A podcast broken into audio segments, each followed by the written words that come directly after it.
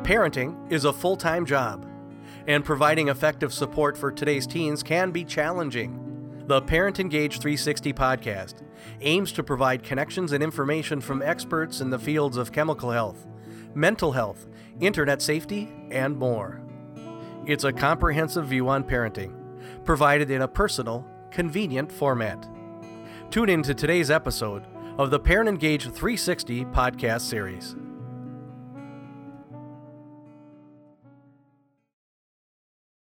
Welcome to today's podcast. I'm Liz Burgard, Parent Involvement Coordinator. We know parents and guardians across the district are doing their best and that parenting can be hard. Joining us today are Tina Tamara, Assistant Principal from Andover High School, and Doctor Ben Flannery, Pediatrician and Medical Director for Primary Care at Northfield Hospital. We're going to talk about what teens are facing right now, and we're going to explore what parents can do to support them from information Tina and Ben have received from a variety of parents and teens through their roles and relationships. We're so excited to hear what today's guests have to say and to share with us. Thank you so much for being here today, both Ben and Tina. You're welcome. Thank you for having me. Tina, can you tell us a little bit about your journey and how you became an assistant principal at Andover? Absolutely. You know, what's kind of interesting is I knew since I was quite young that I wanted to go into education. I always really enjoyed working with people. I enjoy helping others. But it wasn't until I was starting to look into colleges that I made the decision that education was going to be my path. I was um, a first-generation college student. And I think that goal of wanting to get to college was just instilled in me early on from my parents. And then it also became one of my biggest challenges was navigating the system, figuring out how to apply for schools. What did I need to do in order to get there? And so it's interesting because I was trained as an elementary teacher. I spent most of my years working at the middle school, and here I am ending up at the high school as an assistant principal. So I guess for me, the biggest thing is just reaching those families and students that can be difficult to reach and also helping give them a leg up to the systems and structures that education and beyond. It sounds like you've had a pretty impressive journey to get to where you're at today with navigating the school system, being the first person in your family going to college, and then also with your experience at each of the levels. So thank you so much for sharing that with us. Ben, how about you? How did you get to your current role today as a pediatrician? So I went to medical school down at the University of Iowa, and then I did my residency training in pediatrics at Blank Children's Hospital in Des Moines, Iowa. And then I had originally gone to college at Saint John's and wanted to return to Minnesota. So my wife and I moved to Northfield, Minnesota, and I took a position there as uh, one of the pediatricians, and then over time just developed into the role of the medical director for the multiple clinics we have south of the cities for primary care. It's a pretty impressive path you've taken to return back to Minnesota and to Northfield. What would you say, Ben, is the best part of your work? You know, I would say probably the best part is working with kids. In medicine, you know, you can see a lot of sad stuff and talk to people about sad stuff. But when it comes to doing these kind of things with kids, you'd think it would be even sadder. And sometimes it is, but the kids are always pretty happy, even when they're sometimes pretty sick. So that's one thing that drew me to pediatrics in general, is that just being around kids is kind of this positive energy. And also there's energy, whereas kind of seeing, you know, sick adults day to day, I felt like it was a lot more emotionally draining than seeing, you know, kids that are sick, but they're usually still pretty happy and they have tons of energy. So that's why I really like it. Tina, how about you? What's the best part about your work? I'd have to say the same. You know, Ben, for me, the kids are what make my job enjoyable. It can be challenging at times because my role has slowly morphed and changed as I've gone from a classroom teacher to working kind of as a, a teacher coach and then into the role of an assistant principal. But I find that some of my best relationships can be made when I have just the chance to sit down and talk and get to know a student, or maybe why they made a choice or what the struggle is that they're going through. And for me, seeing that resilience, that's kind of what I'm hearing Ben say too, that resilience is just awe-inspiring, and it, it makes me interested to find out more about them and their own journey. I love that the most important part about your job, which you both mentioned, is just the relationships with kids. And it sounds like you learn a lot from them and, and get some things from them too. Tina, can you tell us a little bit about the impact that you have seen on our youth because of the pandemic? Sure. You know, I mean, of course, the pandemic has impacted each and every student and family that I've been interacting with myself. But the way that it's impacted them has been a surprise to me, because there are some students who, although missing friends and the normal pieces of high school, have really flourished in this model of being able to learn and work from home. I think there are some students who perhaps they're more anxious, or they just prefer to get the work done, and then they're maybe a bit more introverted. And those students have flourished. But I've also noticed a struggle, and that's been the most difficult for us to watch and to see how can we support, because these struggles can be academic, but oftentimes they're also mental health related, or they could be challenges when it comes to the living environment and where they're trying to complete their academics. And so for me, just knowing that each family and each student is kind of handling and dealing with this pandemic a little bit differently reminds me to try and take each situation and get to know that relationship in order best to know how to serve the student. Ben, how about you with what you've experienced in your work? Yeah, so I, I mean, essentially being a pediatrician, you know, I obviously am a doctor for kids, but majority of my job is actually just talking to parents. And so in all the parents I've talked to who are also struggling through this pandemic, one thing I've noticed for older kids, so the middle school, high school age kids, there was always this subset of kids that would spend a lot of time in their room, and parents are trying to drag them out of their room to socialize with the family or whatever. And unfortunately, during the pandemic, for almost all kids, that's gotten exponentially worse, that they're spending time in their room as they've done school from home. They're in their rooms doing school. And so just, you know, talking to parents about how their kids are always in their room and they try to pull them out to get them to do things. And so one of the things I always try to encourage families to do is really make a moment every day where you get them out of their room together with other family members or just with their parents. Ideally getting them outside so they can see the sun, because it's pretty easy to be doing eight hours of school in your room and all of a sudden you realize I haven't seen the sun for four days. So, you know, I've been trying to encourage families to, um, you know, take a moment every day to go outside for a walk, to get outside, to get sun, to get a little bit of exercise, because naturally, as we do all this school from home and we don't leave our houses, we get used to not leaving the house, and that's not healthy for anybody. Ben, you know, I'd have to agree with that. From a school point of view, we're encouraging very similar things. And I think the other part that we've been trying to encourage parents to just be aware of are the added self pressures for some of those students who are typically our high flyers academically. They were perfectionistic, they were doing extremely well, and it's created an added self pressure for them to do extremely well. And they haven't always been able to get out and just kind of disconnect from the academic part of it. So I appreciate hearing that you're giving that same recommendation. What are some of the questions that you have received from parents or youth in your roles? Because I know, like you had just mentioned, Ben, as a pediatrician, a lot of times you come in for the child, but it's actually the parent who has the questions or is frustrated or needs guidance or support. And also, I think as a principal, too, you have those same concerns when a parent calls you. It's not about themselves, it's about their student, but they have a lot of questions. So what are some questions or scenarios that parents or maybe even youth have reached out to you about, and how have you responded that may be different now during a pandemic than they have been prior to last March?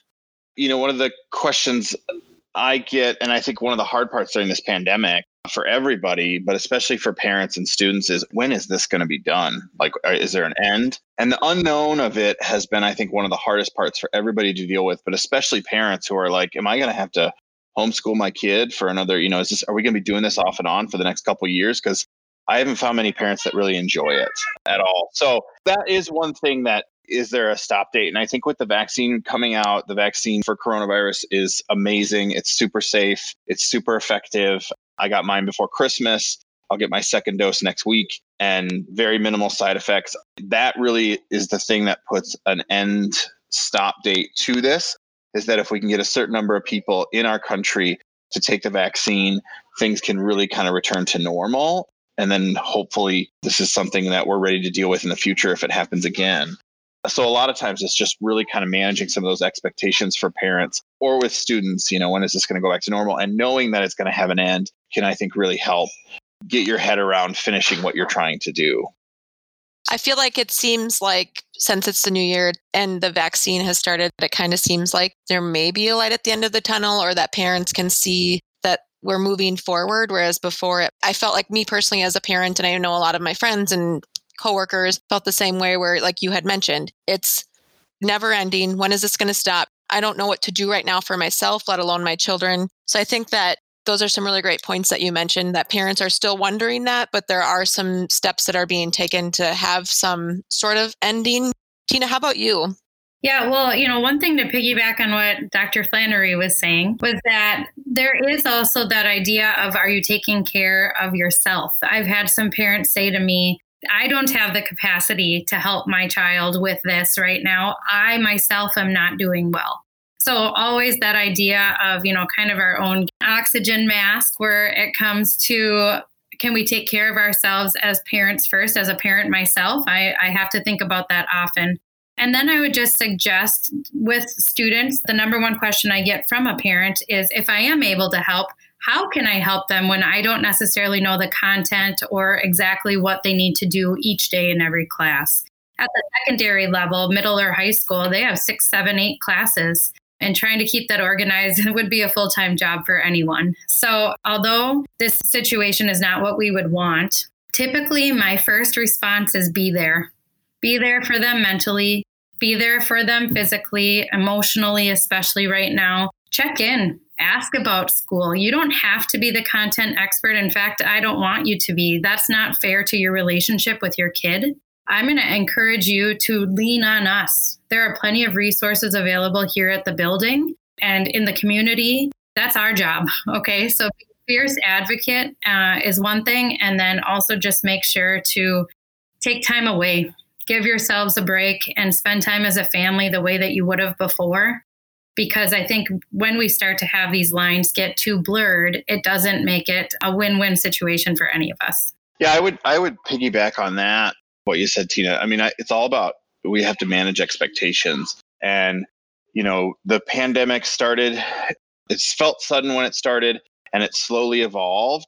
But as we've lost our ability to do the things that we're used to, as we've lost the ability to go places that we, we can as parents and as families, we've slowly lost these abilities to enjoy life that we used to. And so I think we always have to remember that we're parenting and seeing our kids through a huge, you know, hopefully once in a lifetime pandemic and crisis. And it's okay to give yourselves a break sometimes. So a lot of parents have a lot of guilt.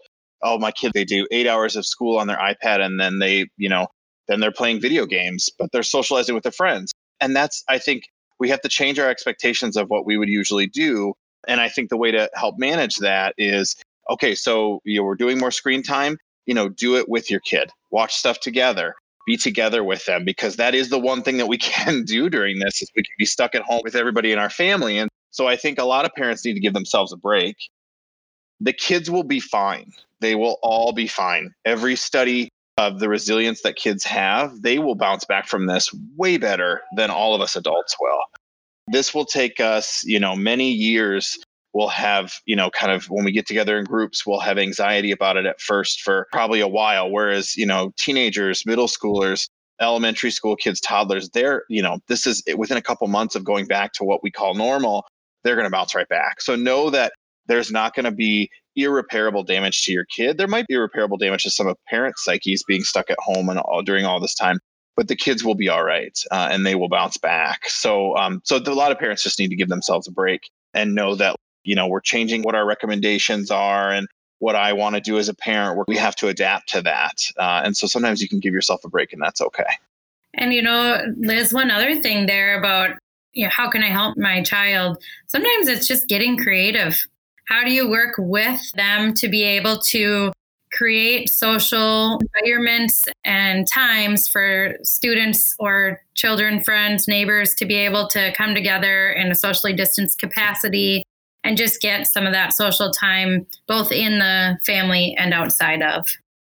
I took away a couple huge things that seem so simple, but actually are not. Giving yourself a break and giving your kid a break, I think, is super important to remember as we are going through the pandemic and after when we're finished and things go back to normal or whatever that will look like. Also being there, that could look like Ben had mentioned, sitting together on the couch as your kid is playing a video game, or being there while they're doing their homework, sitting next to them, or during dinner. I think that being there could look so many different ways. And especially if you're feeling burnt out as a parent or overwhelmed, you still can be there, sitting there, asking some questions, just being around your child, I think is very important. And I think lastly, the point that you said, Ben, about kids will be all right. I think as an adult, I forget how kids are resilient and do bounce back way faster than adults, or things that seem like such a big deal to an adult or a parent don't seem as big of a deal to a child. So I think that knowing that kids will be all right and having that frame of reference is really important and a really good reminder for me, because I definitely have felt that way of, oh my goodness, my kids are on their computer all day doing schoolwork, and now they're on their device all night. Sometimes they're talking to a friend, sometimes they're not. I'm ruining them, right? But then sometimes when they're talking to a friend, you're like, oh, good, they're getting some socialization. I feel good about this decision, even though they're playing Fortnite. I mean, so it, we have to manage our expectations, and we have to change what we expect is the right answer, because that's what we're doing right now through a global pandemic that hopefully is once in a lifetime. I think sometimes that's the best decision I've made all day, letting them do that. I had one parent that said to me, the best thing I ever did is I gave my two children that were both secondary age, sixth to twelfth grade, the chore of cooking dinner two of the nights a week, and then I take the fifth. And so basically they said, you know, we pre-plan it on a Sunday, we get all the groceries, and then that's one less thing I have to worry about now that that parent is working outside of the home, but the students are at home. They can get the rice started, or they can get vegetables going. And I just thought that was really creative, something that I'm going to have to adapt at my house. I think doing some of those things too, like you said, that kids also are resilient and they can do a lot more than we expect that they can do. I was thinking about that with my own kids with the dishwasher the other day. I'm like, they can do this. They can help out. The Anoka-Hennepin School District understands the value of parent involvement as a key support for student achievement. If you are looking for additional resources or materials to enhance your parenting skills, Anoka-Hennepin has a parent resource center that lends materials on topics such as families and parenting, special needs, a child's development, and many more. Visit a h schools dot u s slash p r c. or call seven six three, five zero six, one five eight seven to learn more. So I know we talked before the break about some questions that you have received from youth or parents, and we talked about some suggestions of things that parents could do. Do either of you have resources available or recommendations that you have given to parents or youth when they have reached out to you? At the high school level, I would just encourage families whenever you can begin with some free resources right here at the building level. It's helpful because it allows us to sometimes wrap around the student and what their needs are. So, for example, we do have free tutoring after school at Andover High School here, but any high school and middle school within the district will have some version of tutoring or academic support, whether that's during the school day or after. Many of us at the secondary level have done that in a virtual format this year, which has been nice for families so that they can just access it straight from the kitchen counter and table if they're struggling. Another thing that I would just remind people about is that we do contract with mental health therapy, and that is something that we could provide while students are here during the school day. During distance learning, some of those have been virtual meetings as well, but when in person or in a hybrid model, we were able to continue those services. Now, that is not something provided by Anoka-Hennepin, but it is a contracted employee right here. In addition to that, one other resource that I guess I would say is just to look into clubs and activities. We have a lot of free clubs and activities that could bring in some of that social aspect that we know has been lacking since this pandemic started. And it's just a great way to connect students at a time when they're feeling isolated. Tina, if a parent has not reached out for their student to get academic support or in a club or activity, what would be the best way to go about to find out more information, or who should they call at the school? Well, one, anyone. Our secretaries, our support staff here, they're wonderful. And if you kind of tell them the problem that your child or a student is facing, they're able to connect you with who they need to. But an assistant principal, myself, we love to take those phone calls and get to know more. I would also just say that reading our e-newsletters or some of those online, we can update those bi-weekly and give information that is ever-changing. And then lastly, during this time, we've also been trying to find ways to intervene. Is there a way for us to bring students back into the building before we can fully return? And how can we support those that are really critically needing help? So please just reach out, main office line, email, or website.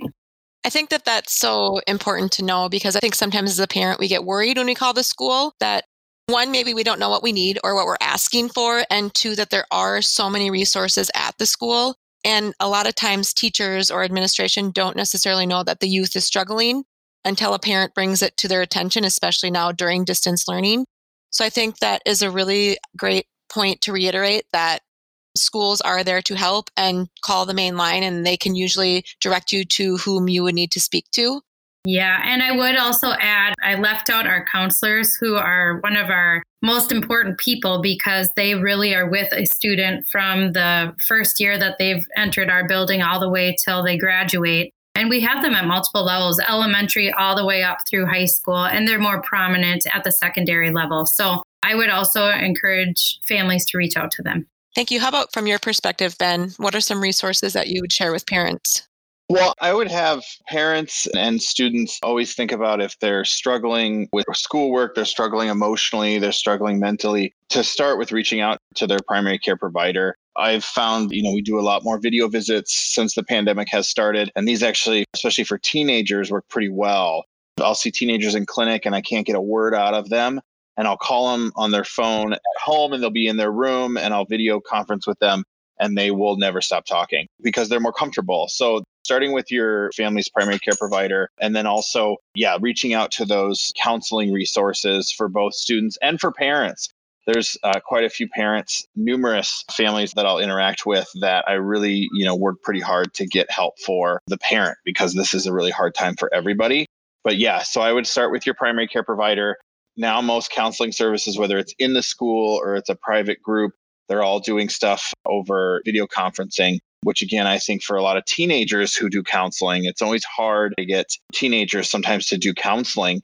But if you can get them to at least try it, especially over a video conference while they're in their own bedroom on their phone, a lot of times that's it's just one step in the door, because wrapping your head around doing that, especially when you don't really know, what's that going to do for me? Is that really going to help? I don't really want to talk to anybody I don't know. But if you get it started, a lot of times it can have huge benefits. You know, there's not any person, I think, in the world who could say that telling a stranger all the things that are in their head that are bothering them or stressing them out, there's not a single person that if they do that doesn't feel a little bit better. And so somebody's like, well, do I really need counseling? Everybody would be better with counseling. We'd all feel better if we were just able to talk about our problems to somebody who's not a parent, who's not a friend, that doesn't have stake in what you're saying to them, but is trained to listen and then, you know, kind of help give you good advice. So that's the thing. I would never hesitate to recommend counseling for anybody that ever asks, but it is kind of hard sometimes to get teenagers into it. But sometimes if you just get them their foot in the door, that can help, that can have huge benefits. It's really important what both of you had said about knowing your child, and then also knowing your the academic, knowing where your student's at, having the conversation with your kid, but also knowing your primary care provider is there and can be a great place to start too, to have that conversation if you don't know who to contact at the school or exactly what support your child does need. And also along with that, I just want to say thank you very much for sharing your expertise with us today. The work that both of you do has a big impact on many people in our community. So thank you for being here. Some things that I think are important as a takeaway is, number one, as a parent, to give yourself a break, as a youth or a student or a, a child, also to give yourself a break and to be there. And then ask the school for help or ask your primary care provider for help. And then also, our kids will be all right. Just continue to show up and do the best that we can each day. Is there any last things you want to share with us as we wrap up?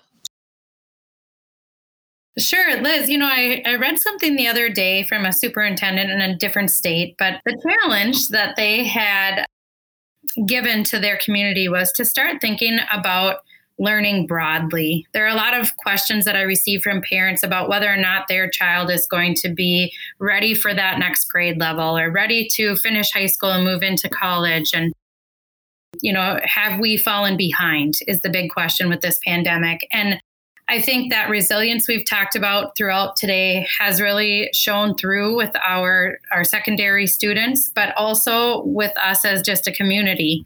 And so encouraging us to look at learning as far as what have we learned that may not have been necessarily the standard for that class, but all the other things, the technology usage, the ability to interact on a virtual platform, to connect from afar. How are we doing business differently as a school, and what can we learn and take from that to create a new normal? And then for our students, in what ways have you sh- seen them grow and mature? I've seen so many parents who have been proud to say that their child who didn't have a job before now is holding two jobs as a personal care attendant, and they're caring for a student with special needs, and they're just proud to see that maturity and growth. And I just want us to also make sure we don't lose sight of all of the wonderful things that have come out of this family time or, or personal growth. I think the thinking positive and thinking big, we just sometimes do get stuck in what are they supposed to learn in third grade? What are they supposed to learn in eighth grade? And the benchmarks, sometimes we get stuck on that as adults or as parents. So I think the point of thinking big and thinking positively about things that have gone well during the pandemic and the family time and the things that you wouldn't have learned about your kid because they are home for the six point five hours a day or whatever instead of being at school has been a unique positive that I don't think we always think about or take away from what we're going through currently, especially if it's stressful or we're not knowing what to do or how to help our kiddo. Thanks for sharing that with us, Tina.